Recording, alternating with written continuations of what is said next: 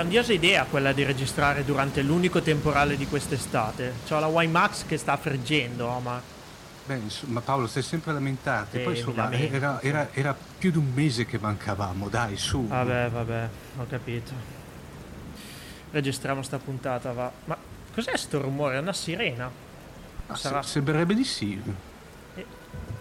E quella cosa in cielo sembra una cometa.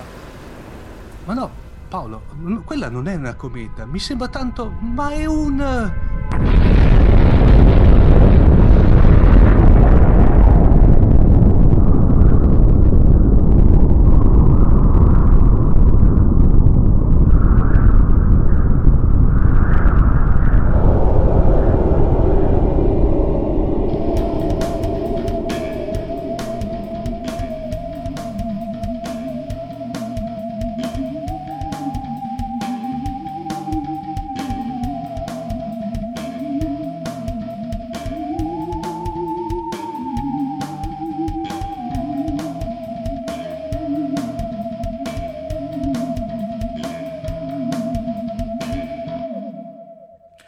Fantascientificast, puntata numero 13. Siamo tornati dalle ferie. Ai microfoni siamo sempre noi, Paolo Bianchi.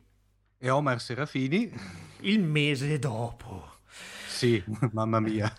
Sembra da vita, però, Paolo, eh.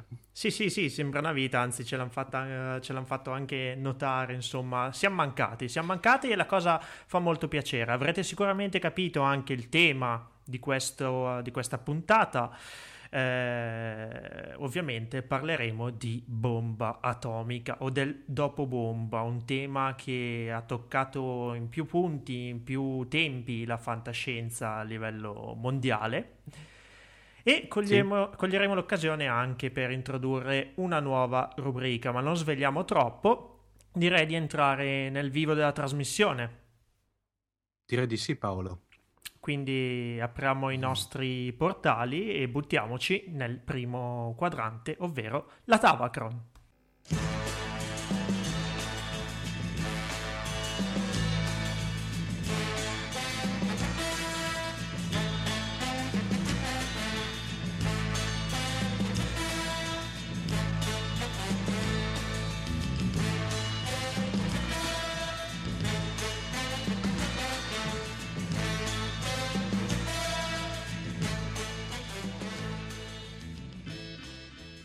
Dunque, eh, come accennato nella- nel teaser di, eh, di questa puntata di Fantascientificast, in questa diciamo quasi involontaria puntata monotematica, Vero? parleremo di, eh, di una serie di aspetti, di quello che secondo me, non so se- se sei d'accordo Paolo, è il secondo eh, filone dell'universo fantascientifico, sicuramente dopo le invasioni aliene praticamente, che è quello del, del post-nucleare. Sì, sfruttato, diciamo che è molto sfruttato, sì.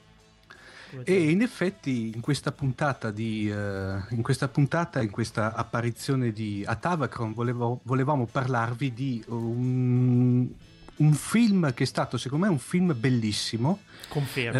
eh, che però ehm, per una serie di motivi, non ultimo quello dovuto da una deficitaria programmazione televisiva, è passato ben poche volte e secondo me non ha lasciato nel- nella gente quello che il messaggio che il messaggio e eh, l'immagine che poteva, poteva- avrebbe potuto e dovuto lasciare.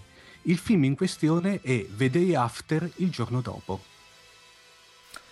Film eh, per la televisione del 1983, è uscito un Esa- mese prima esatto. della mia nascita, il 20 novembre dell'83. E Esatto. diretto da Nicholas Meyer, che eh, riconoscerete o conoscerete tutti più o meno perché è l'uomo che ha girato Star Trek 2 L'ira di Khan. Non male. Esatto, ma, è anche, ma anche tra l'altro ha sceneggiato Star Trek 4 Rotta verso la Terra e soprattutto quello che è stato il canto d'incigno dei film di Star Trek, il canto d'incigno dell'equipaggio originale che era Star Trek 6 Rotta verso l'ignoto. Mm, è. Eh, cosa dici Paolo? Proviamo a lanciare il, il trailer originale intanto? Direi di sì, così vi fate un attimo l'idea dell'ambientazione e poi par- iniziamo a parlarne in maniera approfondita. 159er. In ignition. Marsh Tower, voice 6-1. NATO intelligence sources report a massive buildup. 159, clear for takeoff on lane Check none. The President is presently in direct communication. Privilege blue. Agree Soviet. Current world intelligence situation, and you might pay particular note to the nuclear submarines off the east and west coasts. Having already captured NATO advanced positions, Hey, any of you guys hear anything about an alert? I really don't think either side wants to be the first to use a nuclear device. It's not a question of who, but where. East Germany sealed off the borders to West Berlin.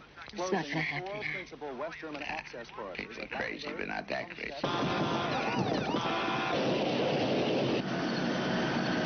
I don't believe this is happening. We have a massive attack against the U.S. at this time, ICBMs. Over 300 missiles inbound now. Either we fired first and they're gonna try to hit what's left. But they fired first and we just got our missiles out of the ground in time.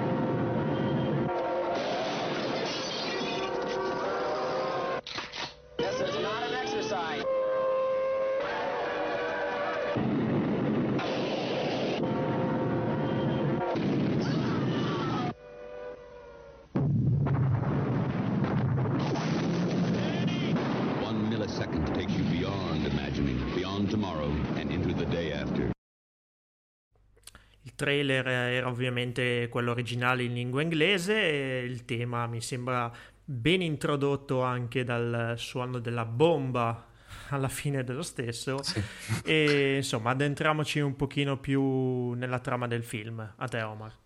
Sì, diciamo che Vedere After, come accenna- accennavi te Paolo prima del trailer, è, eh, non bisogna scordarci eh, che è un prodotto fatto per la televisione che è stato anche distribuito al cinema. Può essere, secondo me, il primo esempio di un eh, docudrama, come si dice adesso, diciamo questo nuovo, questo nuovo genere, no? per cui prende una sorta di eh, film documentario fatto con mezzi eh, e soprattutto finanziamenti di un certo livello. Eh, diciamo che mh, quello che è interessante di questo film è che al di là dell'escalation mh, che porta ovviamente a conflitto, per cui è posizionata, se volete, con un, un background di contesto eh, veramente plausibile, ma poi anche eh, che diciamo si sviluppa principalmente nella prima parte del film, cioè per cui nel- nella prima parte vediamo sì scene di vita normale, però eh, praticamente vediamo più che altro il- la spiegazione di come si porta eh, a- a- allo scatenamento di questo conflitto nucleare fra eh, eh, diciamo, l'Unione Sovietica e gli Stati Uniti. Di fatto Quello che inter- la- la- il, casino avviene in Europa, diciamo, è Eh, l'invasione esatto. sovietica di Berlino Ovest. detto Esatto, in esatto. Eh, ma diciamo quello che è interessante è che se vuoi, per assurdo, eh, nella seconda parte si ribalta questo plot e in effetti il contesto, diciamo, di, della guerra passa in secondo piano e vediamo il dramma di queste praticamente persone eh, che si devono barcamenare in quello che è il- l'ambientazione del dopo bomba. Tra l'altro è interessante perché il tutto, tutto questo, eh, tutto il film, diciamo questa seconda parte, è ambientata non tanto in una grossa città, beh, che è Kansas City, fra parentesi, ma in tutto il suo contesto rurale, per cui eh, vediamo proprio scene che sono molto di vita eh, di vita di gente, diciamo, normale, per cui abbiamo, per intenderci, il- l- la famiglia di, di- di contadini che più che altro non interessa il fatto che è scoppiata la bomba, ma si, eh, si mh, preoccupa più che altro che non può uscire a controllare se gli animali hanno mangiato e se il grano eh, deve essere tagliato. Sì, un po', un po', un po' la cronaca dell'assurdo, perché ovviamente anche l'alienazione di, di Esatto, queste persone Paolo. viene ra- narrata in maniera abbastanza esplicativa, ecco. Ma infatti vediamo quello che è terrificante secondo me che veramente a vederlo adesso eh, mi, ha, mi ha colpito molto di più che non a suo tempo quando l'ho visto, è il fatto che veramente, hai ragione te Paolo, è l'alienazione di questa gente che tenta, nonostante tutto quello che sia successo, di condurre una vita, eh, di cercare di condurre normalmente la propria esistenza che ormai praticamente non esiste più, è stata completamente distrutta dalla bomba. La scena dei contadini che si ritrovano a parlare parlare d'agricoltura, di come, cioè, è abbastanza drammatica se vuoi, queste persone completamente cotte dalle radiazioni che si trovano in un fienile sventrato. Ma uh, a me quella che mi ha, mi ha fatto veramente colpito di più è quella, la- diciamo questa qui, senza far tanti spoiler, però c'è questa scena letteralmente allucinante dove c'è un, prete che fa il sermone in, una, in quella che Sì, doveva sì, sì. essere il, i rimasugli, i ruderi di una chiesa e la gente davanti sta letteralmente morendole davanti per via delle Sì, sì, sì, radiazioni sì. praticamente. Eh, che dire Paolo? Allora, come dicevamo, Vede After era un film, eh, diciamo, preparato per la televisione, cioè prodotto per la televisione ma poi distribuito al cinema. Fra parentesi, c'è da dire anche una cosa interessante, che il- la, la casa distributrice ha distribuito in, quasi gratuitamente eh, a molti paesi del mondo il film, soprattutto a quelli del blocco orientale, cioè Cina, Corea del Nord e Cuba, dove fra parentesi ha avuto un grandissimo successo il film. In Italia ha avuto tra l'altro anche un grosso successo, eh, tenete conto che era nella stagione quando è uscito, per cui parliamo di 83-84, si è rivelato il secondo miglior incasso al cinema dopo Flashdance. Infatti in parliamo... Italia uscì al cinema, ho avuto anche delle conferme di, di colleghi che all'epoca andarono al cinema a vederlo, quindi eh, non Sì, fu un film per la televisione, eh, passò sulla Rai ma... Tra l'altro poi gli effetti, diciamo, quelli che drammaticamente più spettacolari, cioè quelli fatti dove c'è l'esplosione della bomba, sono fatti, sono per un- tenuto conto che parliamo di una produzione televisiva, sono a- ad alto livello, per cui molto ben fatti. Fra parentesi, eh, diciamo, oltre al- al- alle esplosioni nucleari che f- erano state fatte utilizzando, e qui c'è un po' di collegamento, gli stessi macchinari e attrezzature che erano state utilizzate per fare l'effetto della mutara nebula, nebula di Star Trek 2 l'ira di Khan, ovviamente diretto lo stesso, avevano utilizzato per fare il- gli effetti dei funghi atomici. Ah, e sono state riciclate un po' di scene dal film Meteor e addirittura Oh, alcune mitico. scene. Eh, alcune scene eh, proprio delle- dell'esplosione atomica di Hiroshima prese subito dopo dai, miri- dai militari americani. Per cui eh, è fatto veramente bene. Eh, fra parentesi c'è da- anche da dire una cosa curiosissima Paolo che eh, l'ho scoperta anch'io per puro caso che sempre nell'86 anche l'Unione Sovietica aveva fatto un film sull'epocalisse nucleare Pensa che è, è uscito in- è anche tra l'altro uscito in Italia anche se ovviamente penso che sia, sia passato nei, nei circuiti dei, dei cinema d'essai che si intitolava Quell'ultimo giorno lettere di un uomo morto diretto da Lupascinski Eh, qui però è visto più che diciamo non si vede tutta la parte molto ovviamente spettacolare del discorso delle bombe, delle bombe che esplodono, ma c'è praticamente un, uh, un- parla di uno scienziato premio Nobel che si rifugia in un, eh, in un bunker, diciamo un rifugio antiatomico e, mm, f- e mentre e fanno vedere più che altro le scene all'esterno di razzie, di eh, i sopravvissuti che muoiono sotto l'effetto delle, delle piogge acide, più che altro diciamo che si vede tutto quello che è la drammaticità del- proprio del- dell'immediato dopo bomba.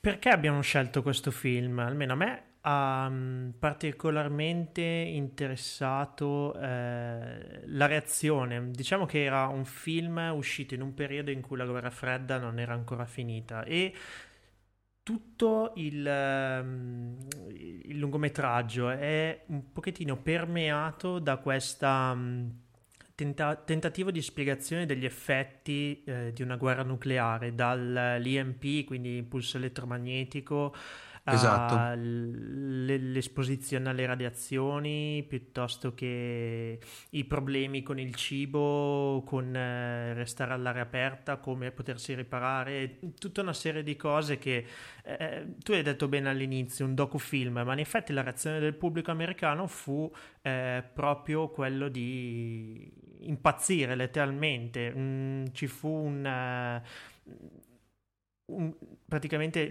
l'ABC, dice Wikipedia, apre alcuni numeri telefonici per dare precise sì. indicazioni su come comportarsi in caso di, di guerra nucleare. E, eh, quindi creò una psicosi di massa, diciamo. Oggi fortunatamente i tempi sono diversi, ma all'epoca eh, ebbe anche il pregio di sensibilizzare molto il pubblico, la popolazione ai reali rischi di un'escalation atomica. Ma forse Paolo anche perché sì, eh, fino allora c'erano stati film sul post nucleare, diciamo un film diciamo, che poteva essere uguale, però se vuoi una costruzione completamente diversa era la saga di Mad Max per intenderci, sì. che qui in Italia era uscito con Interceptor, eh, che già allora, allora parlava, però non era, qui abbiamo veramente... Oh, l'ultima spiaggia del 59 mi sembra fosse sì, comunque... Un... Ma Mm, ma secondo me l'ultima spiaggia l'affronta eh, il discorso del, del, del, post nucleare non è così drammatico, no, no, violento no, e letteralmente sbattuto in faccia, per intenderci. Sì, Lì sì, è visto come qualcosa di molto più, diciamo, film, passami il termine anche se brutto, però rende l'idea poetico, no? Mm-hmm. Qui invece abbiamo veramente tutta la drammaticità che viene letteralmente sbattuta in faccia. Ci sono in effetti scene eh, abbastanza cruente, Paolo, rivedendolo, nel senso anche veramente d'impatto, e questo può giustificare anche il fatto che abbiamo avuto una sorta di secondo effetto Orson Welles con l'invasione dei mondi, con psicosi quasi di, di massa in America dopo l'uscita del film. Cioè, pensate, 100 milioni di spettatori la prima televisiva, insomma, crearono sì, un bel, una bella onda d'urto, diciamo, sull'opinione. Esatto, ma poi è, è veramente anche la plausibilità politico-tecnico-scientifica. In effetti è bellissima quella scena della, de, diciamo, delle, delle, onde elettromagnetiche che bloccano completamente le macchine.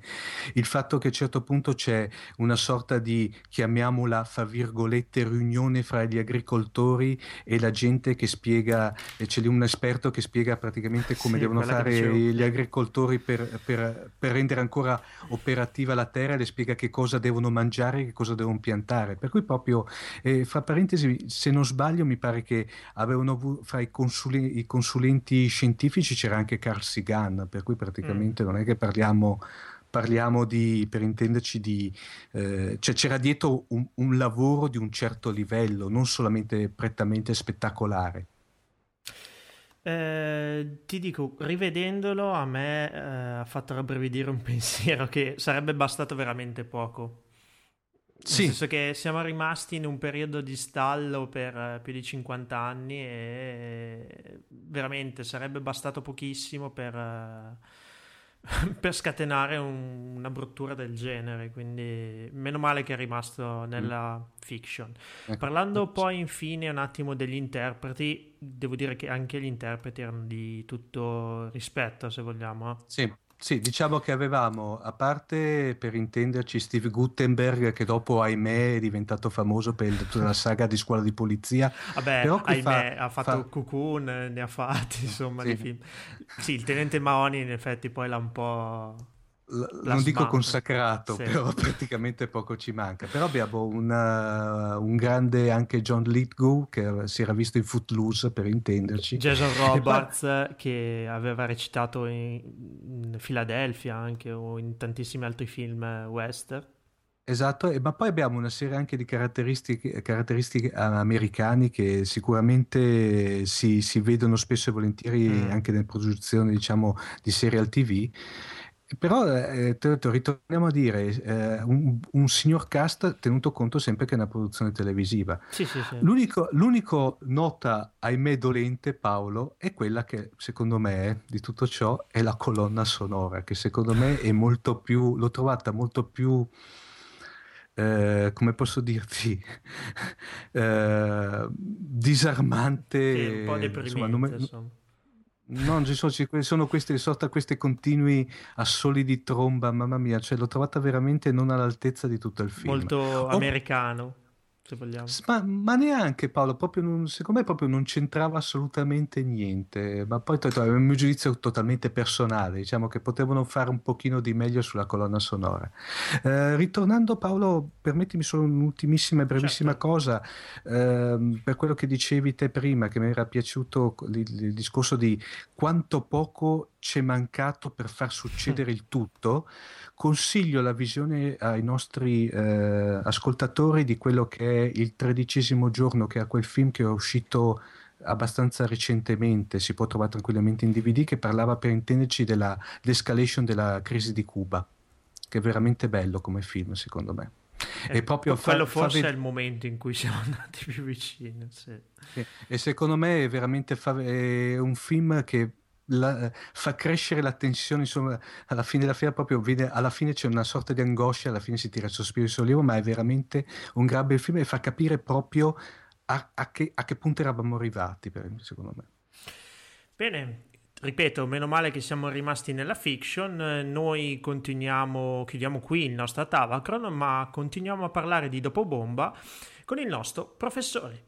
My God, it's full of stars.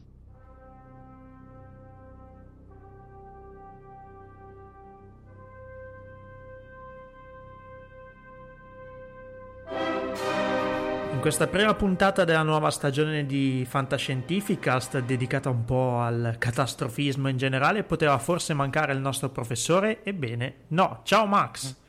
Sono una bomba atomica, caro Paolo. Ciao Max! Ciao Omar. In che senso bomba atomica? Nel senso di Eh. tuffia bomba atomica che hai fatto... Beh, se ci fossero, diciamo, i miei detrattori, cioè mia moglie per esempio in particolare, e il doc, si, tutti e due, questi sono i miei principali detrattori, si sarebbero sicuramente coalizzati a sottolineare la parola bomba. con il solito problema. a bomba Io contro l'ingiustizia. volevo dire no? che sono pieno di energie, pronto per eh, far scoppiare una nuova grande stagione di Fantascientificast. No, perché quando si inizia la stagione bisogna cominciare col botto, ecco Eh, sì. perché abbiamo scelto le Col bombe bo- atomiche. Col botto oppure con la tecnica della spogliarellista. Ci, ci svestiamo un poco per volta per far scoprire tutto, no? No, ma lascia stare la Ah, spogliarellista. allora Devo dire che appunto nel concerto che andiamo a fare domenica prossima metteremo You Can Leave Your Head On. Esatto, no, ma io mi aspettavo che iniziassi con, eh, con quella nota canzone dei giganti, no? Quella, noi non abbiamo paura della bomba atomica, per cui non... Ah, non la so questa. Oh, fantastica. Dai. Allora dobbiamo Qual è, qual è? recuperarla. E fammela sentire, fammela sentire. Ma che fa? Noi non abbiamo paura della bomba. Noi, eh, roba, ragazzi, ero, ero, ero giovanissimo io perché mi ricordo che era mio padre che me la. me l'ha Omar inculcata nel Serafini, DNA. Guarda, adesso che Canterino. l'hai canticchiata un pochino di, di melodia me la ricordo, sì, però le parole non me le ricordavo. Omar Serafini Canterino solo su Fantascientificast. Adò, eccezionale. No, eccezionale. no, o, o nel- o nell'ambiente, o nell'ambiente lavorativo dove però sono costantemente benato dai colleghi, però. Allora, quale Eccoci fantascienza, qual- quale romanzo di fantascienza? Eh, allora, guardate da- ragazzi, cominciamo, mettiamo- devo necessariamente fare una premessa. Chiaramente la catastrofe nucleare, la bomba atomica, eccetera, eccetera, eccetera, è tutto quello che con, tipologia, con questa tipologia di cose è connesso, quindi tutte le problematiche della guerra fredda, la terza guerra mondiale, e, e la scomparsa della vita sul pianeta, l'uomo che distrugge se stesso e tutta la vita, eh? è ovviamente una delle tematiche topiche, no? un archetipo della fantascienza, c'è di tutto, di più, visto da tutti i punti di vista, eccetera, eccetera. Dici che hanno Quindi, scritto di- tutto eh, il possibile. Diciamo che quindi era veramente difficilissimo eh, orientarsi in questa, mh, cioè fare una puntata che fosse di durata ragionevole. Allora io eh, ho cominciato con la tecnica del vabbè, scegliamo qualcosa che sia un po' peculiare, scegliamo, eh, tagliamo qua, tagliamo di là. Alla fine mi sono ristretto a due grandi romanzi. In realtà uno dei due è un grandissimo romanzo di serie B, ogni tanto ci vuole, no? pure il film di serie B ci vuole perché, eh, no, come dire, bisogna pure smetterla con questi mega capolavori meravigliosi scritti con tutto il lirismo, eccetera, eccetera. Ogni tanto ci vuole pure il romanzaccio, quello lì che ti prende, come dire, nella parte, nella pancia, no? E I, l'altro i romanzi invece di pancia. L'altro effettivamente Mm, invece è un capolavoro perché così ci siamo riequilibrati e devo dire poi che vi butterò lì anche un um, diciamo un amo per farvi abboccare voi che siete normalmente no, quelli che commentano di più i media, gli altri media, il cinema e via così. Eh, io partendo da un romanzo vi butterò lì, diciamo, quella che è una delle possibili strade da esplorare con un film che vediamo se lo conoscete, ma penso senz'altro di sì. Allora andiamo in ordine, diciamo esattamente come abbiamo elencato. Eh, ehm, volevo cominciare con un romanzo che è stato recentemente, insomma, due o tre anni fa, rieditato eh, su Urania, su Urania Mhm. Collezione, mi pare, o Urania Classici. Era stato pubblicato già su Urania nel lontano 1972 e io sono in possesso della copia originale della edizione originale. La appunto, classica si intitola bustina di plastica. per No, no, no, io i libri li preferisco viverli, insomma. Ah. Ah, ok. Eh, Diciamo che ogni tanto schiavizzo i miei figli per farli spolverare, prendiamo gli aspirapolvere, Vabbè, eccetera, giusto, eccetera. giusto. Eh, però non li metto nelle bustine, eh, mi sembrerebbe quasi di congelarli. Allora, il titolo è H su Los Angeles. In realtà eh, il titolo originale è Il giorno che bombardarono con le bombe H Los Angeles, The Day dei, bomb, H-bomb di Los Angeles, ed è di un eh, misconosciuto, un poco conosciuto eh, autore che si intitola Robert Moore Williams. Questo è il romanzaccio, quello di serie B, perché comincia proprio, in realtà la, la scena di apertura comincia con una bella esplosione atomica su Los Angeles e a partire da, questa, diciamo, da questo inizio eh, promettente poi sviluppa un eh, romanzo che è un romanzo d'azione, un romanzo d'azione nel senso di quelli proprio tradizionali, nel senso che è proprio una storia di quelle che non lascia tregua, peraltro una storia che ha i protas- i protagonisti classici del romanzo d'azione americano, quindi c'è l'ex militare eh, che prende in pugno la situazione, c'è la, ovviamente la bellona di turno che poi naturalmente intreccia con lui una storia d'amore, ci sono i vari personaggi tipici che in realtà devo dire si ritrovano spesso anche ne- oggi nei serial televisivi Eh, infatti. eh, cioè ci sta il, eh, il ciccione imbranato che, che litiga nella prima pagina con il protagonista e si becca subito un bel pugno sul naso. Un po' gli archetipi Eh, americani esatto. del... Perfetto, perfetto. C'è le- l'ex, l'ex marine che viene, insomma, tutte queste cose che ci si potrebbe aspettare appunto da un bel romanzaccio di quelli che eh, ti tengono incollato lì giusto per dire vediamo questi stupidi dove vogliono arrivare. Peraltro la cosa molto simpatica è che ehm, nell'apertura del, del romanzo appunto comincia con questa esplosione nucleare, naturalmente quindi tutti eh, si domandano, i sopravvissuti, quelli che cominciano eh, piuttosto frettolosamente a scappare nei vari rifugi ant- antiatomici, cantine e varie, cominciano a domandarsi chi sono, sono stati i russi, sono stati eh, i cinesi, sono stati insomma chi sarà mai stato a bombardare la città. E eh, il romanzo poi si sviluppa invece rivelando che come al solito chi può essere stato? Eh, il governo americano. Ormai questo, è un, questo è, un, diciamo, è un fatto topico no? Un- anche questo è un archetipo. Il- il governo americano è abbastanza cattivo come sappiamo e quando si tratta di sganciare bombe atomiche di solito è sempre lì in prima linea.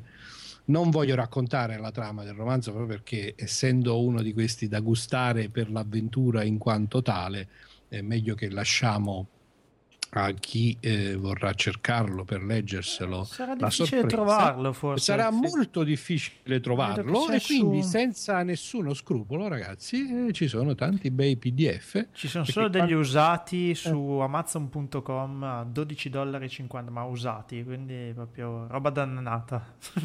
Sì, sì, ma guarda che mh, in realtà, appunto, io su questo ho una posizione abbastanza, non so se forse è un po' provocatoria, nel senso che se un libro c'è è giusto comprarlo e pagare i diritti d'autore, ci mancherebbe altro. Se però questo libro non c'è, non si trova, non viene rieditato, è una, dire, un'operazione di salvaguardia del patrimonio culturale mondiale quello di farlo circolare in altra forma. Eh, di solito i, i, romanzi che cito sono sempre facilmente acquistabili in formato ebook, eh, però nella loro versione originale, uh-huh. anche se H su Los Angeles credo che sia difficile da trovare anche nella sua versione inglese. Eh. Quindi senza nessuno scrupolo, ragazzi, cercatevelo perché si, si trova. Insomma. Addirittura non ne ha neanche una pagina su Wikipedia. Ce l'ha l'autore, la pagina, ma non il romanzo, quindi diventa un po' ardua la sì. ricerca probabilmente. Comunque vediamo, Massimo salta fuori, sì. mettiamo un link così scappa. Eh, sì, sì. Era un, è un romanzaccio serie B e la serie B si va presa così un po' negli scantinati, sì. no? Queste cose qui. E poi è vero che Max ogni tanto ci vuole questa, diciamo, fantascienza sanguigna, sanguigna con personaggi, eh, se vuoi, come si suol dire, monodimensionali. Dai, diciamola tutta, stile Battleship eh, oppure praticamente stile Independence sì, Day dai, la scienza di pancia anche, anche, Avengers se vuoi no? sono mm. poi quello tutto sommato le chiavi di lettura sono mm. quelle delle storie molto semplici che mm. magari puntano anche su un plot no? su una trama complicata ma che eh, ha degli eroi ben definiti il bene e il male da una parte ben chiara eh, e così via. Insomma, tutte queste ecco. cose che quando sono raccontate bene sono comunque divertenti, senza pretese. Comunque, Max, dicevi all'inizio che praticamente su quello Io in realtà non vi posso dire eh. qual è poi la trama del libro perché sennò levo molta parte del gusto della lettura, però mm-hmm. posso dire che è sorprendente, cioè che alla fine a partire C'è colpo questo, di scena eh, ci stanno una serie di colpi di scena, una serie di temi. Ah, yeah. Vabbè, poi ve lo dico nel fuori onda, eh, così non tagliamo. Ah, ecco.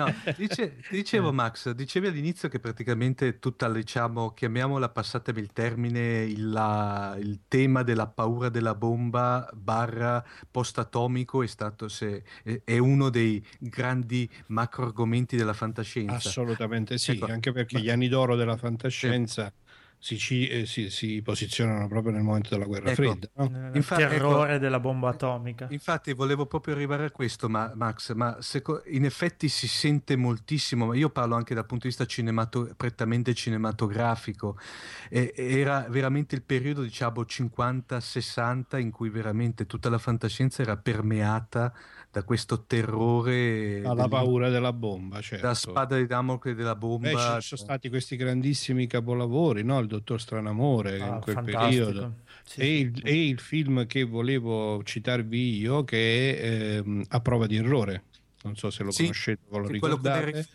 è esattamente no. quello. Quello è secondo me un film molto bello, assolutamente interessante da vedere anche oggi e che ruota tutto intorno a, a questa idea no? che poi eh, diciamo, l'aspetto etico-morale, eh, il controllo su quello che, eh, che, si fa della scienza e della tecnologia no? sono uno dei punti critici che, che possono mettere in discussione la stessa sopravvivenza dell'umanità. Quella è una tematica che poi in maniera più leggera è stata ripresa in quell'altro film molto famoso che è War Games sì, che, uh-huh, che, poi sì. dalla metà, metà, degli anni 80 credo che sia War Games esatto deve essere tipo 84 che comunque, 83. Che comunque insomma, è, è, un po' in chiave più, più, leggera perché mentre in a prova di errore poi insomma la storia finisce male alla Beh, fine, era, era abbastanza tosta a eh. prova di errore. Secondo me era la versione dark di, del dottor Stranamore.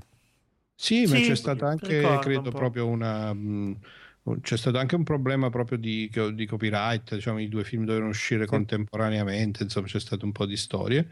E, mentre War Games eh, poi comunque ruota intorno all'idea della guerra atomica, no? Cioè del, del, della fine del, dell'automazione dei sistemi di difesa mm. e quindi di quello che ne può venire dietro. Comunque, Però...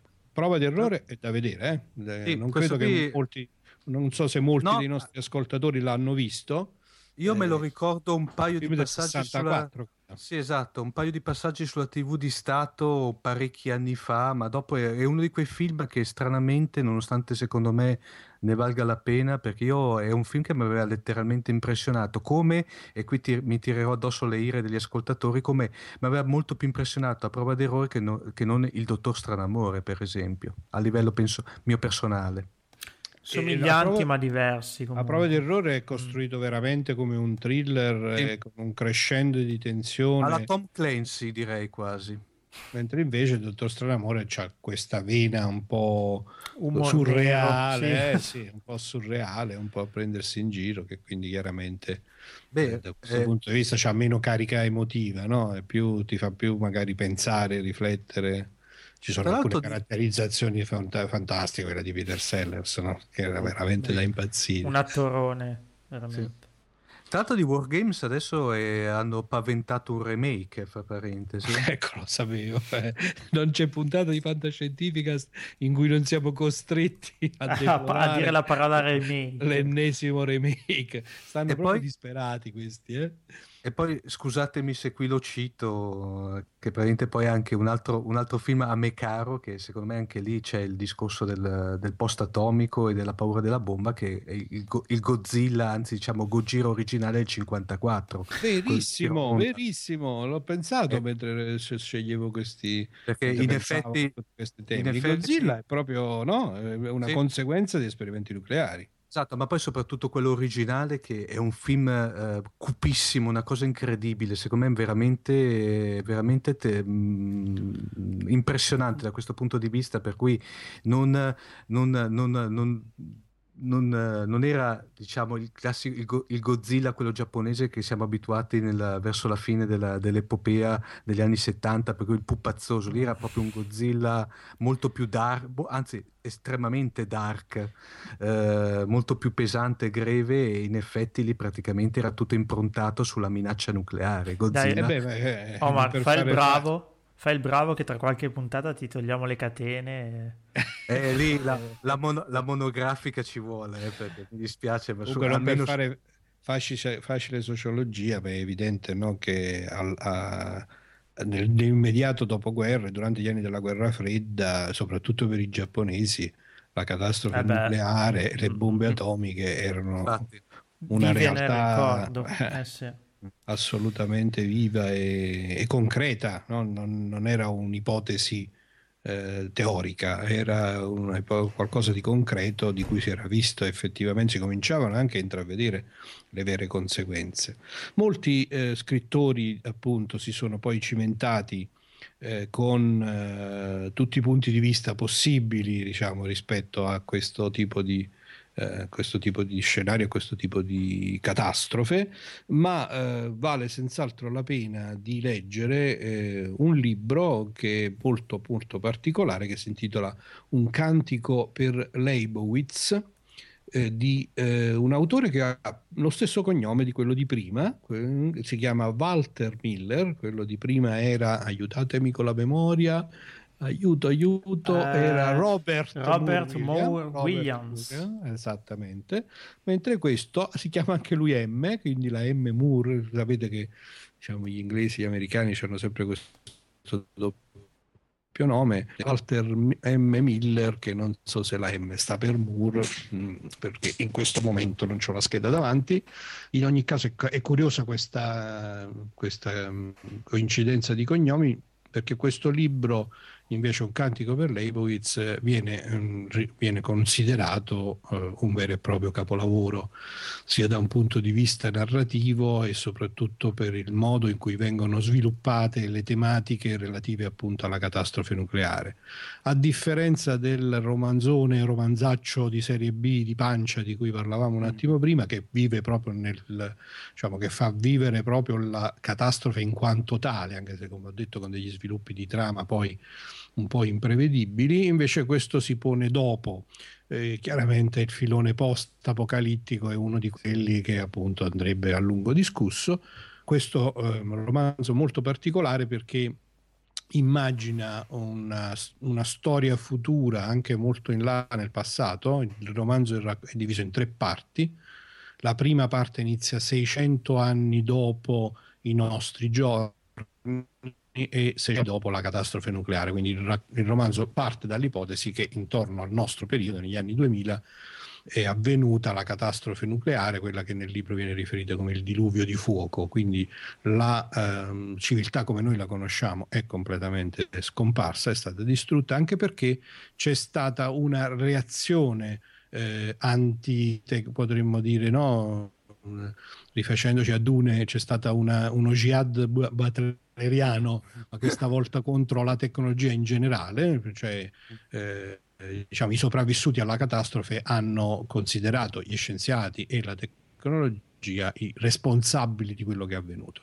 Quindi hanno di fatto eh, poi eh, distrutto quel poco che era rimasto e quindi a sei, 600 anni dopo la catastrofe in quanto tale, diciamo, la, la civiltà come noi l'abbiamo conosciuta, come noi la conosciamo, non c'è più eh, il, il, il, romanzo si intitola Un cantico per Leibowitz perché eh, l'ipotesi che fa l'autore è che siano sorti degli ordini monacali simili mm. a quelli del nostro Medioevo eh, e che, come avveniva nel nostro Medioevo, tramandano eh, alcune conoscenze e mano a mano riscoprono alcune conoscenze anche attraverso proprio no, una serie di eh, una serie di azioni che sono quelle classiche che noi conosciamo, che sono avvenute nel monachesimo, cioè per esempio eh, un, il protagonista di questa prima parte del romanzo è un, appunto, un frate di questi nuovi ordini eh, che copia delle opere, che copia quelle che sono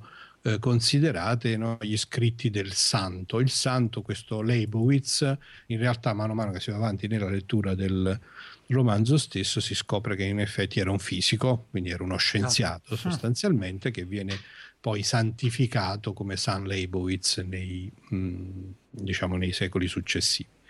Poi c'è un salto, il, il, libro diceva è diviso in tre parti, la prima parte si intitola Fiat Homo, la seconda Fiat Lux e la terza Fiat Voluntas Tua.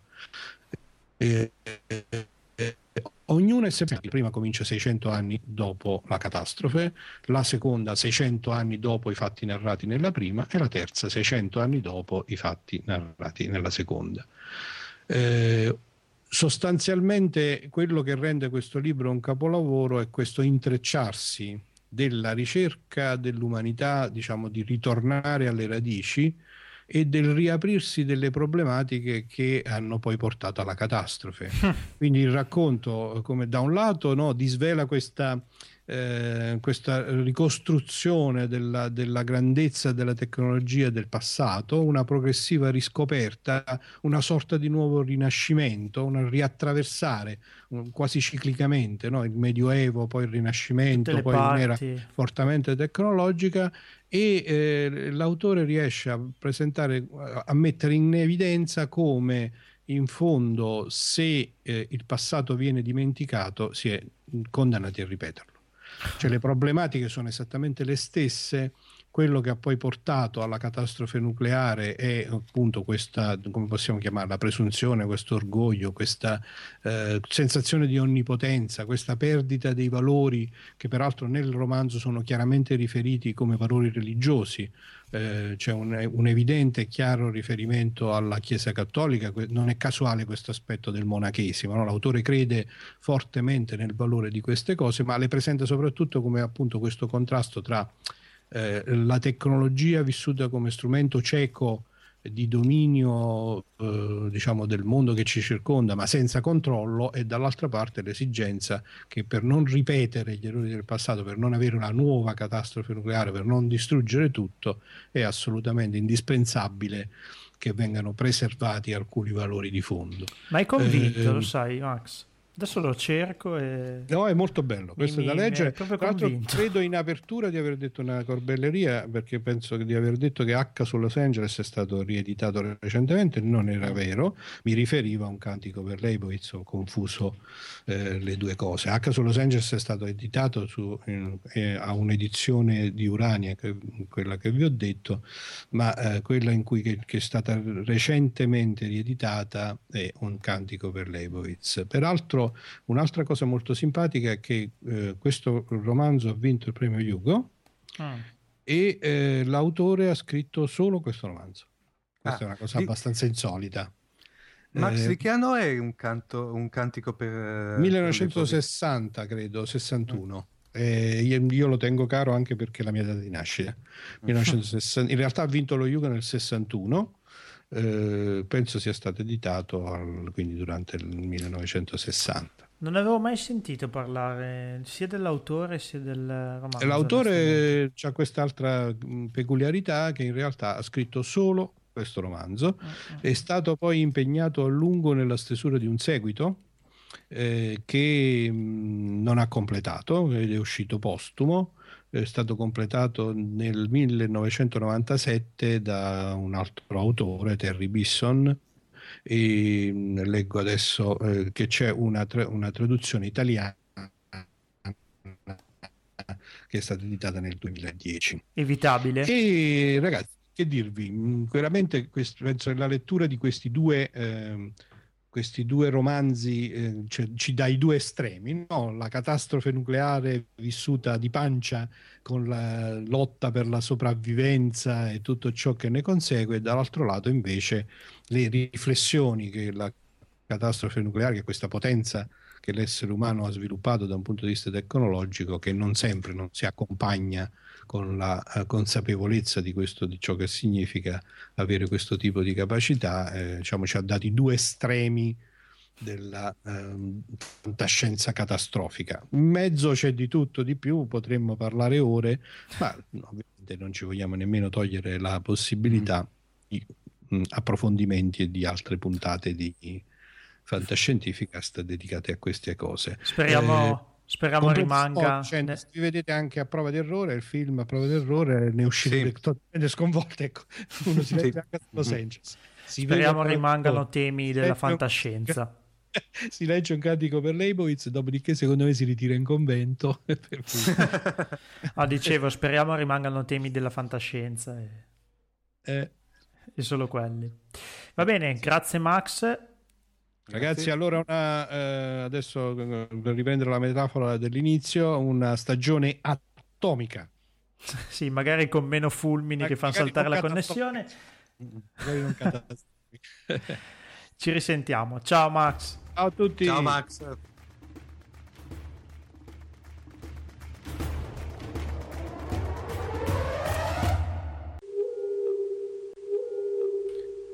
Nuova stagione di Fantascientificast e nuovi speaker. Ecco a voi Paolo Merzola e il suo quadrante.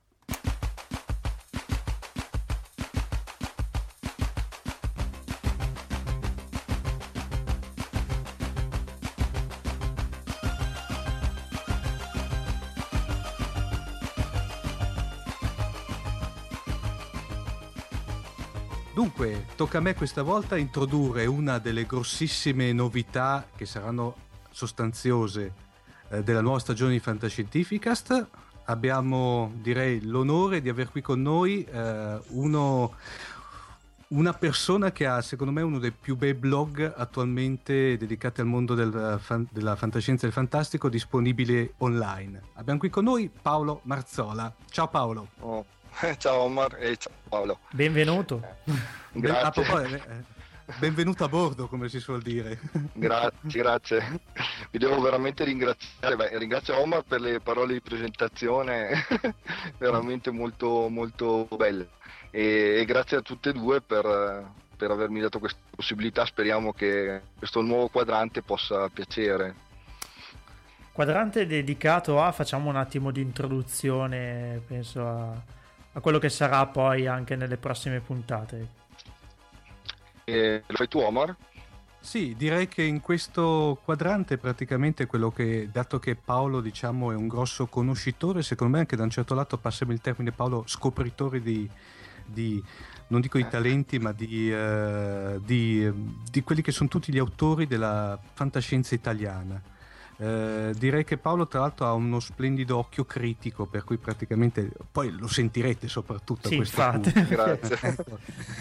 Eh, dunque in- come, come dire come, come eh, debutto di questa, di, di questa, di questa apparizione della tua di questa rubrica cosa vuoi, di cosa ci parli oggi Paolo? Allora, eh, visto, che, visto che il tema, un po' il filo conduttore di tutta la puntata è comunque un po' la- l'apocalisse, l'apocalisse nucleare, La bomba. E- La- il dopo bomba praticamente, eh, a me è venuto in mente di, di, segnalarvi un libro che vale veramente la pena di, di essere letto. E, ed è Metro e, e, in realtà il titolo è Le radici del cielo di Tullio Avoledo che fa parte mm, dell'universo di Metro 2033 e, um, introduco brevemente molti di voi probabilmente avranno sentito parlare di Metro 2033 in realtà è un, un romanzo scritto qualche anno fa da, da uno scrittore russo di nome Dmitry Glukowski che inizialmente poi oltretutto non, non, trovava neanche una casa editrice che gli pubblicasse romanzo per cui ha incominciato a pubblicare alcuni stralci eh, su, su, un blog. In realtà in, in, in, russo si può scaricare online il libro è assolutamente disponibile poi ha trovato una casa editrice e solo in patria ha venduto 400.000 copie eh, però. però però... ed è stato tradotto in 15 lingue, anche in italiano. E ehm, Tullio Voledo, che, che è un uh, fine scrittore italiano, eh, poi mi piacerebbe anche dire appunto due parole su di lui perché è un autore molto raffinato e secondo me vale la pena di leggere non solo questo libro ma anche altri suoi libri e ha raccontato in un'intervista che ho letto che praticamente era andato al Salone del Libro insieme a suo figlio perché era suo figlio che voleva conoscere in pratica questo autore russo, poi gli ha parlato anche lui ed è stato come convinto praticamente a scrivere uno spin-off ambientato in Italia. In realtà proprio al Salone del Libro è stata lanciata questa proposta a, ad autori anche esteri, non solo russi, di scrivere eh, vari spin-off ambientati nella loro nazione e penso che ne siano già usciti una ventina, non, non ancora tutti Quindi tradotti in, in italiano. In qualche modo avvallati dall'autore originale. Esatto, esatto, mm, tutti ambientati, ambientati nello stesso universo, in realtà nello stesso anno, il 2033, eh, dove praticamente da vent'anni, sono passati vent'anni dal, dalla deflagrazione del, del conflitto atomico e mm, in pratica nel libro russo eh, i, i, pochi superstiti della popolazione di Mosca vivono barricati all'interno della metropolitana, eh, che è diventato il più grosso praticamente rifugio antiatomico vivente mm. appunto da quelle parti. Mentre Tullio Avoledo ha avuto la grande intuizione di ambientare il suo libro a Roma. E, e per cui i, i pochi superstiti, eh, oltretutto ecco, c'è da fare un piccolo preambolo, in questo libro lui eh, il protagonista di questo libro è un, è un, sacerdote, oltretutto, è una cosa anche abbastanza singolare in effetti per un libro di fantascienza, sì. nel, senso, nel, senso, che lui eh, ha pensato eh, in, a Roma, la più grande istituzione alla fine che, che esista è il Vaticano, è da migliaia di anni che c'è, per cui per la sua organizzazione, per la sua capillarità, eh, è praticamente l'unica organizzazione che si è salvata. E, e, per cui un, un, piccolo nucleo di persone facenti parte appunto di questo nuovo Vaticano vive nelle eh, catacombe di San Callisto, che sono ah. le più. Le, più belle esatto, catacombe che ci sono sulla Via Appia. Fantastico. Ti interrompo e... un attimo perché sì. c'è un collegamento, non so se Omar ci ha pensato, a, all'intervento che ha fatto Max prima che parlava di un romanzo che probabilmente conosci che è un cantico per Leibovitz del 59. Infatti l'avrei citato anch'io, verità, per cui è vero, sì. Sì, sì. Ed è un libro che viene, che viene, citato in effetti proprio nel rapporto tra, tra fede e, e, e conflitto atomico in realtà per cui sì, è chiamato anche eh, il libro, penso che sia chiamato anche il libro di, di San uh, Volovitz, com'è? Eh, Leibovitz, sì sì sì. Eh, esatto, per cui sì, sì, sì, sì, l'avrei citato anch'io in realtà, eh, anche perché comunque il libro di, di Avoledo sì, si svolge in una terra molto simile a quella che magari eh, le, gli ascoltatori possono aver visto in un film come La strada, Mm-hmm. Eh, oppure ad esempio anche in un libro che si chiama Codice Genesi con, uh, con Denzel Washington, non so se l'avete visto. Eh, forse di sfuggita. Eh, però... Anche lì praticamente c'è un rapporto anche lì tra spiritualità e in realtà lui è un viaggiatore in queste, in queste lande desolate che porta praticamente con sé un, un libro che in realtà poi è la Bibbia e, e difende praticamente questa unica coppia che è rimasta in pratica al mondo. Insomma. E di- diciamo che le terre, cioè le, le- le immagini che possono venire alla mente sono quelle di Mad Max oppure Interceptor, quei film proprio che si svolgono eh, Nel dopobomba. del dopobomba, esatto, come direbbe Dick, le cronache del dopobomba. Per cui ritornando al libro di Avoledo, praticamente noi ci troviamo di fronte a questo piccolo nucleo di persone che in realtà sono governate da un consiglio laico dove la famiglia Mori è una famiglia oltretutto molto avida, eh, comanda praticamente in, eh, in- in- quasi in comproprietà con, eh, con l'ultimo cardinale rimasto. Il, ehm, questo, questo cardinale convoca il protagonista appunto che si chiama John Daniels e, eh, e che oltretutto è eh, l'ultimo componente in pratica del- dell'antico eh, ordine dell'Inquisizione. Per cui questa è anche una cosa molto interessante. Lui in pratica è, è l'ultimo membro della congregazione per la dottrina della fede. Eh, viene, viene- viene convocato a sorpresa appunto da- dal capo del nuovo Vaticano che gli affida una missione piuttosto perigliosa, e cioè raggiungere Venezia con eh, lo scopo principale di recuperare il tesoro di, di San Marco custodito nella basilica. E però con una sottomissione in pratica di, di- invece di raggiungere il patriarca di Venezia, che si dice sia ancora vivo, per portarlo a Roma e in modo che sia nominato il nuovo Papa in pratica. Solo che questo sacerdote, che- oltretutto non è neanche eh, così sicuro de- de- della propria fede, una- è una persona che ha molti dubbi. Infatti a me è venuto in mente subito un altro personaggio che, che poteva essere paragonato a lui ed era l'inquisitore Emmerich, non so se qualcuno Sì, di voi sì, sì, ha letto il ciclo di Evangelisti. Uh, l'inquisitore Emmerich è una persona che, che è, è- è sicuro della propria fede uh, fino a giungere appunto ad essere un personaggio anche negativo. Eh, John Daniels è una persona che comunque eh, di, di- buon animo accetta questa missione e con i suoi dubbi e, e- e con le sue domande in pratica.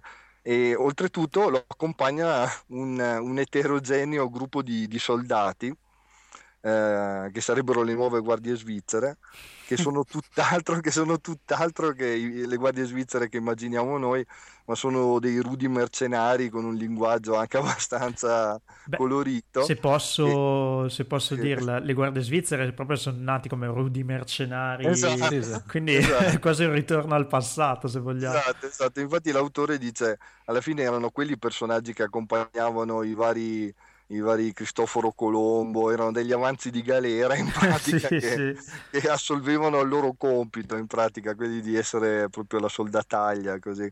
Per cui lui parte con, con questo gruppo di, di soldati armati fino ai denti e sulla, sulla loro strada praticamente troveranno eh, di tutto, nel senso che ormai il mondo è eh, completamente ricoperto da una neve eh, radioattiva e- che semina la morte dappertutto. Eh, in giro ci sono gruppi di cannibali pronti a, a- a mangiare chiunque si faccia vivo.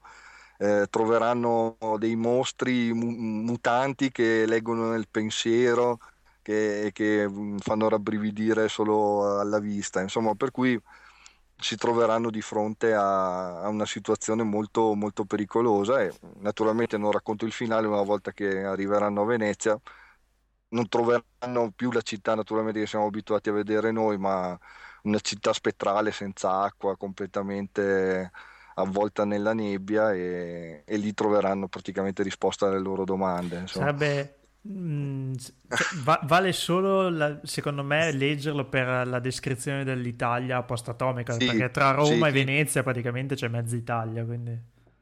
Sì, Immagino- e tutto il percorso che fanno perché poi Eh. raggiungono Ravenna e secondo me un libro così no- non c'è in- in- scri- scritti in italiano, io non, non ne ho mai trovati a dire la verità, per cui vale veramente la pena anche solo per questo.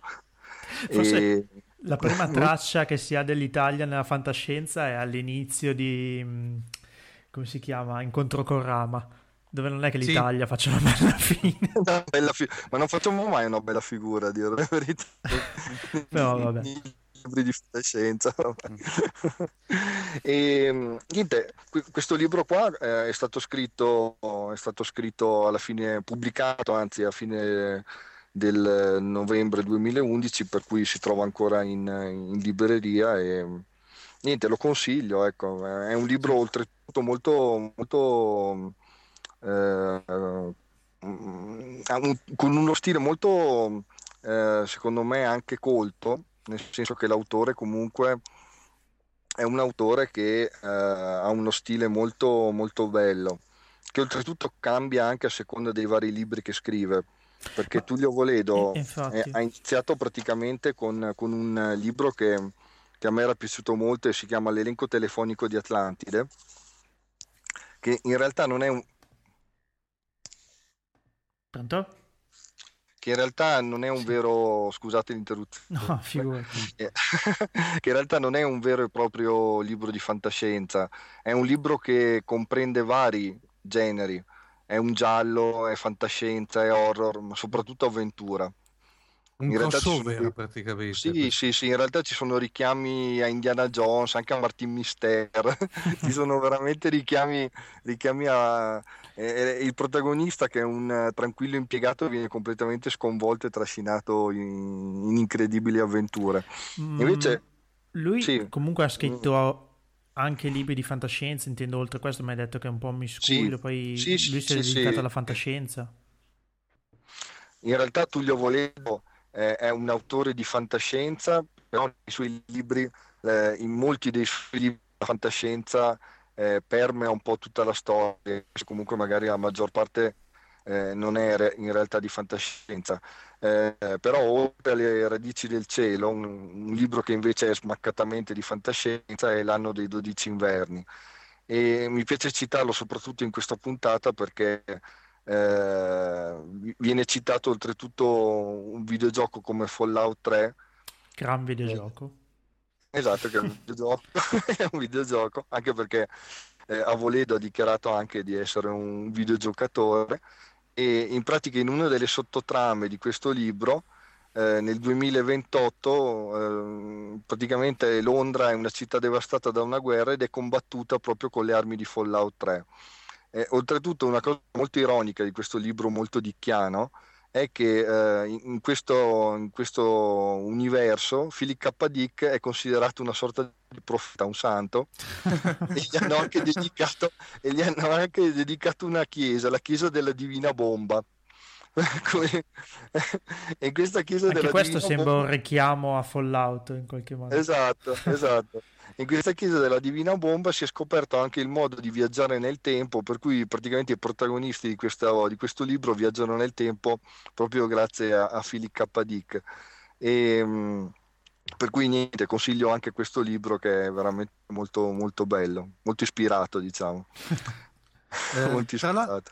Tra l'altro, ricollegandoci un attimino al, al cantico di Leibowitz, eh, Sì. c'è una splendida citazione in una delle, secondo me, più belle serie di fantascienza televisiva che sia stata mai trasmessa, che è Babylon 5, in Sì. cui il buon Straczynski, nella puntata di chiusura della quarta stagione, l'episodio 22 che vede Construction of Falling Star, proprio c'è Sì. questa eh, congrega di eh, diciamo monaci quasi militari che praticamente tramandano tutta la conoscenza dell'umanità ormai distrutta da una non ben precisata guerra la tramandano praticamente come proprio facevano i monaci per cui praticamente e in effetti quella Straczynski si è eh, come Mm. dire è una bellissima citazione al, Sì, al cantico sì. di Leibowitz Direi, direi veramente. Oltretutto, eh, riferendomi sempre a Dick, eh, alla citazione appunto che, che ne fa Voledo in questo libro, si rifà a un libro che non è mai stato tradotto ancora in italiano ed è, ed è chiamata L'esegesi. Eh, ed è un- il- in realtà il, il- diario che Dick ha tenuto poco prima di morire ed è composto da ben 8000 pagine. Porco Però, cane, ragazzi. Un'enciclopedia quasi. Esatto. Però è stra- Paolo, eh, Paolo, eh, Paolo, è stranissimo perché ah, c'è stato un momento in cui praticamente di Dick hanno pubblicato a momenti anche i block notice degli appunti. Strano che non l'abbiano... E 8000 pagine sono tante da tradurre, in effetti. Eh, eh, trovare un editore che te le pubblica, in effetti. eh. Soprattutto in vari volumi dovranno pubblicarlo, Sì. presumo. Eh, Beh, in realtà c'era una, mi, mi sembrava di aver letto la notizia che dovesse uscire l'anno scorso, poi in realtà non se n'è fatto niente ancora. Eh, se, cui- se non mi ricordo, eh, non penso che ce l'abbia ancora Fanucci che aveva preso tutte Sì. la, aveva preso l'esclusiva per tutto, per tutto Dick, per intenderci. penso di sì, penso di sì, decisamente. Per Eh, cui lo- speriamo, lo, aspettiamo.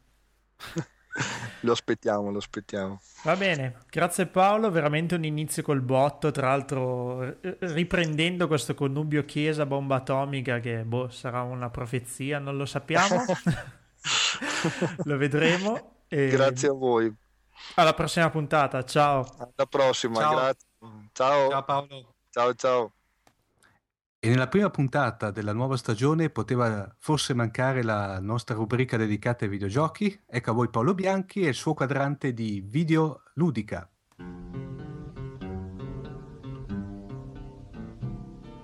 I don't want to set the world on fire. I just want to start a flame in your heart.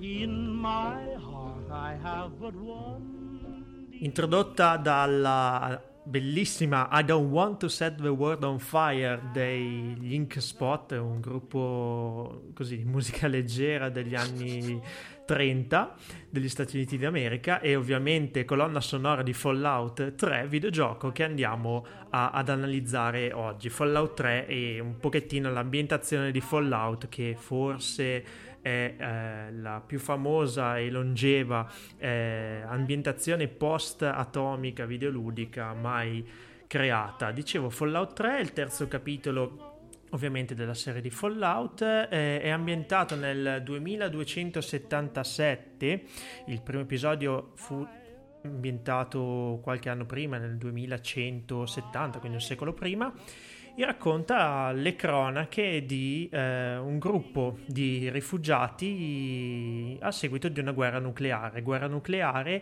eh, avvenuta nel 2077 tra la Cina e gli Stati Uniti d'America per accapararsi gli ultimi giacimenti di preziose risorse, quali petrolio e uranio. Non, eh, si fece, non si fecero troppo più problemi nell'usare le bombe atomiche, si bombardarono a vicenda e l'umanità sfiorò così l'estinzione. Prevedendo questa catastrofe, un'azienda, la Volt, cominciò a costruire dei rifugi antiatom- antiatomici eh, veramente dotati di tutto, delle piccole comunità sotterranee nella quale la gente si chiuse prima del- dell'inizio della pioggia di bombe e ogni episodio di Fallout parte proprio da uno di questi Vault, quindi eh, si impersona un eh, sopravvissuto della guerra atomica che per qualche motivo viene cacciato o comunque deve uscire dal Vault. Fallout 3 parte dal Vault 101 sotto quella che era la mm, capitale degli Stati Uniti d'America, Washington DC,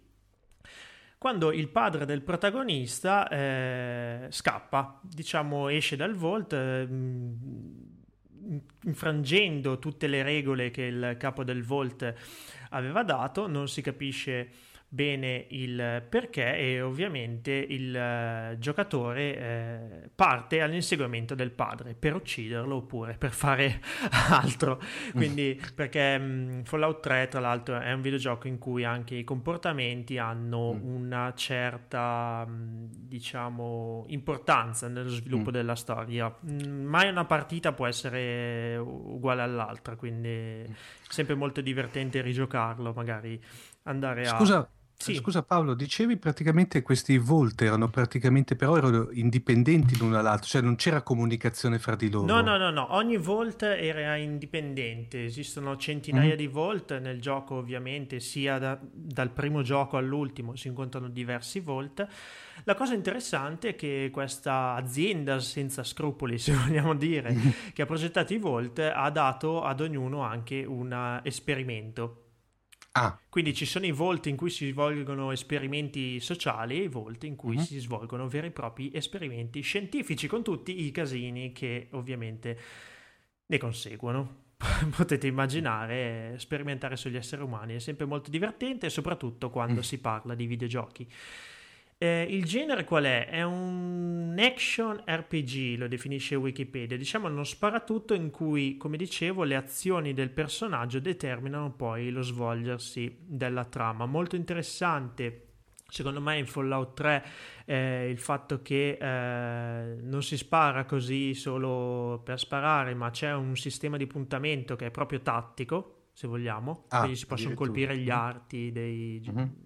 E eh, non c'è multiplayer purtroppo anche se ci sono notizie di un ehm, MMORPG quindi multiplayer online eh, RPG e dovrebbe uscire a breve. E diciamo che eh, ci si muove in una Washington eh, semidistrutta dove comunque l'umanità è resistita e ci sono diverse fazioni alcune che facilitano la vita del giocatore e lo svolgersi della trama e altre invece che non, eh, non la facilitano affatto insomma. La cosa interessante è ehm, capire perché mh, è scoppiata questa guerra nucleare la trama ufficiale dice per accapararsi le risorse poi nella trama del gioco si possono scoprire anche altri elementi che rendono il discorso un pochino più sofisticato diciamo. sì, diciamo così, Mm. sofisticato. E ovviamente in un eh, videogioco post-apocalittico potevano essere solo gli umani i nemici, e invece no, troviamo zombie veri e propri, i cosiddetti ghoul, che eh, sono esseri umani praticamente dilaniati dalle radiazioni e alle quali le radiazioni hanno conferito una vita molto lunga, quindi si aggirano come veri e propri cadaveri viventi, Mhm. eh, alcuni ancora dotati di raziocinio, altri completamente partiti di testa.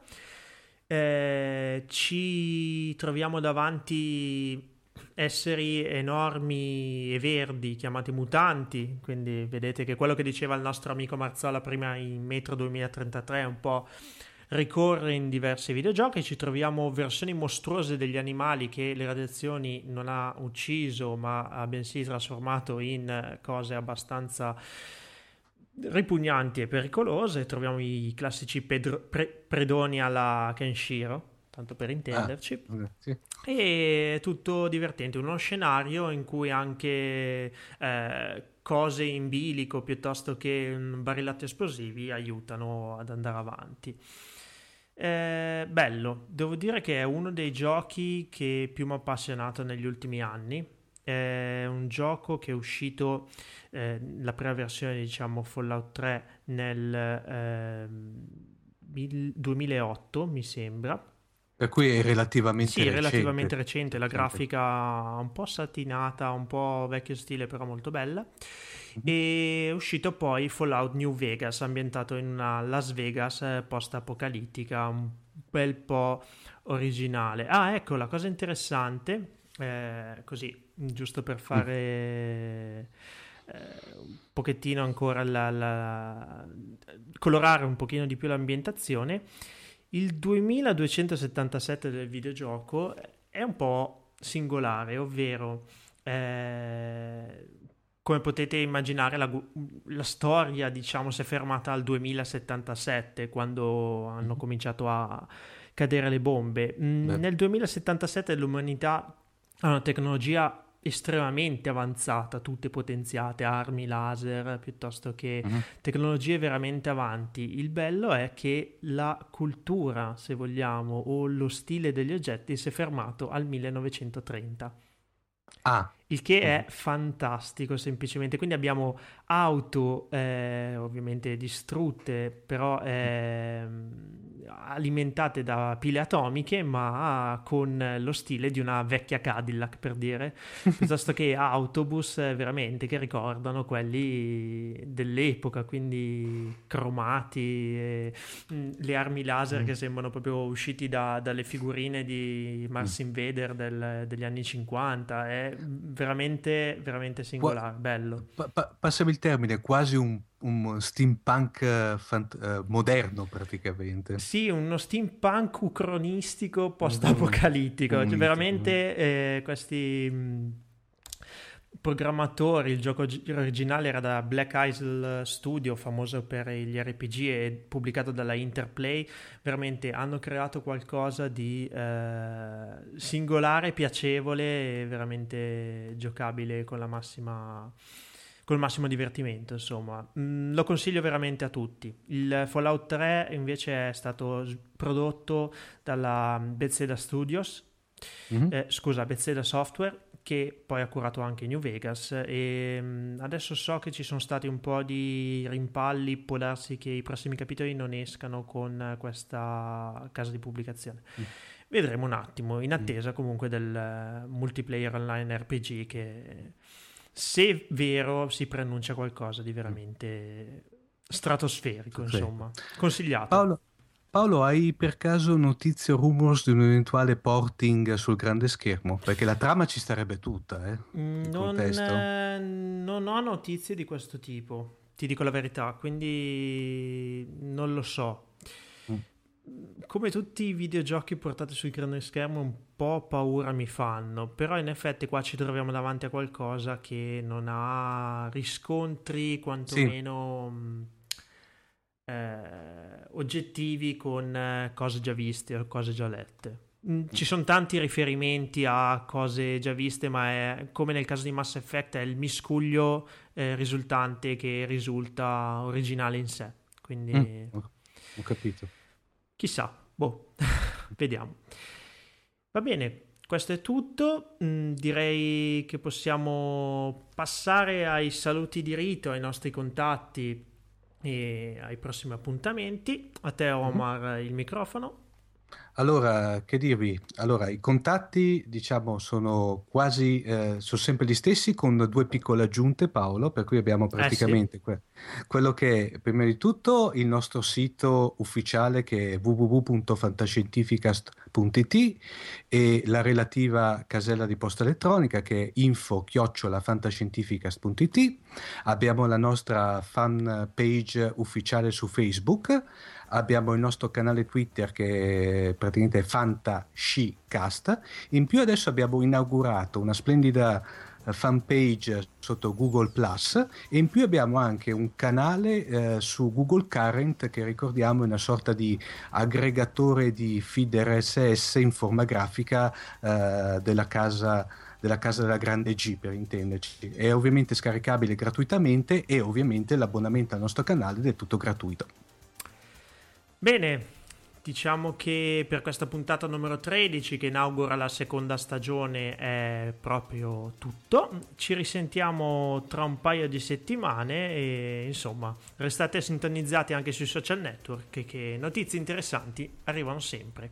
Ciao ragazzi! Ciao!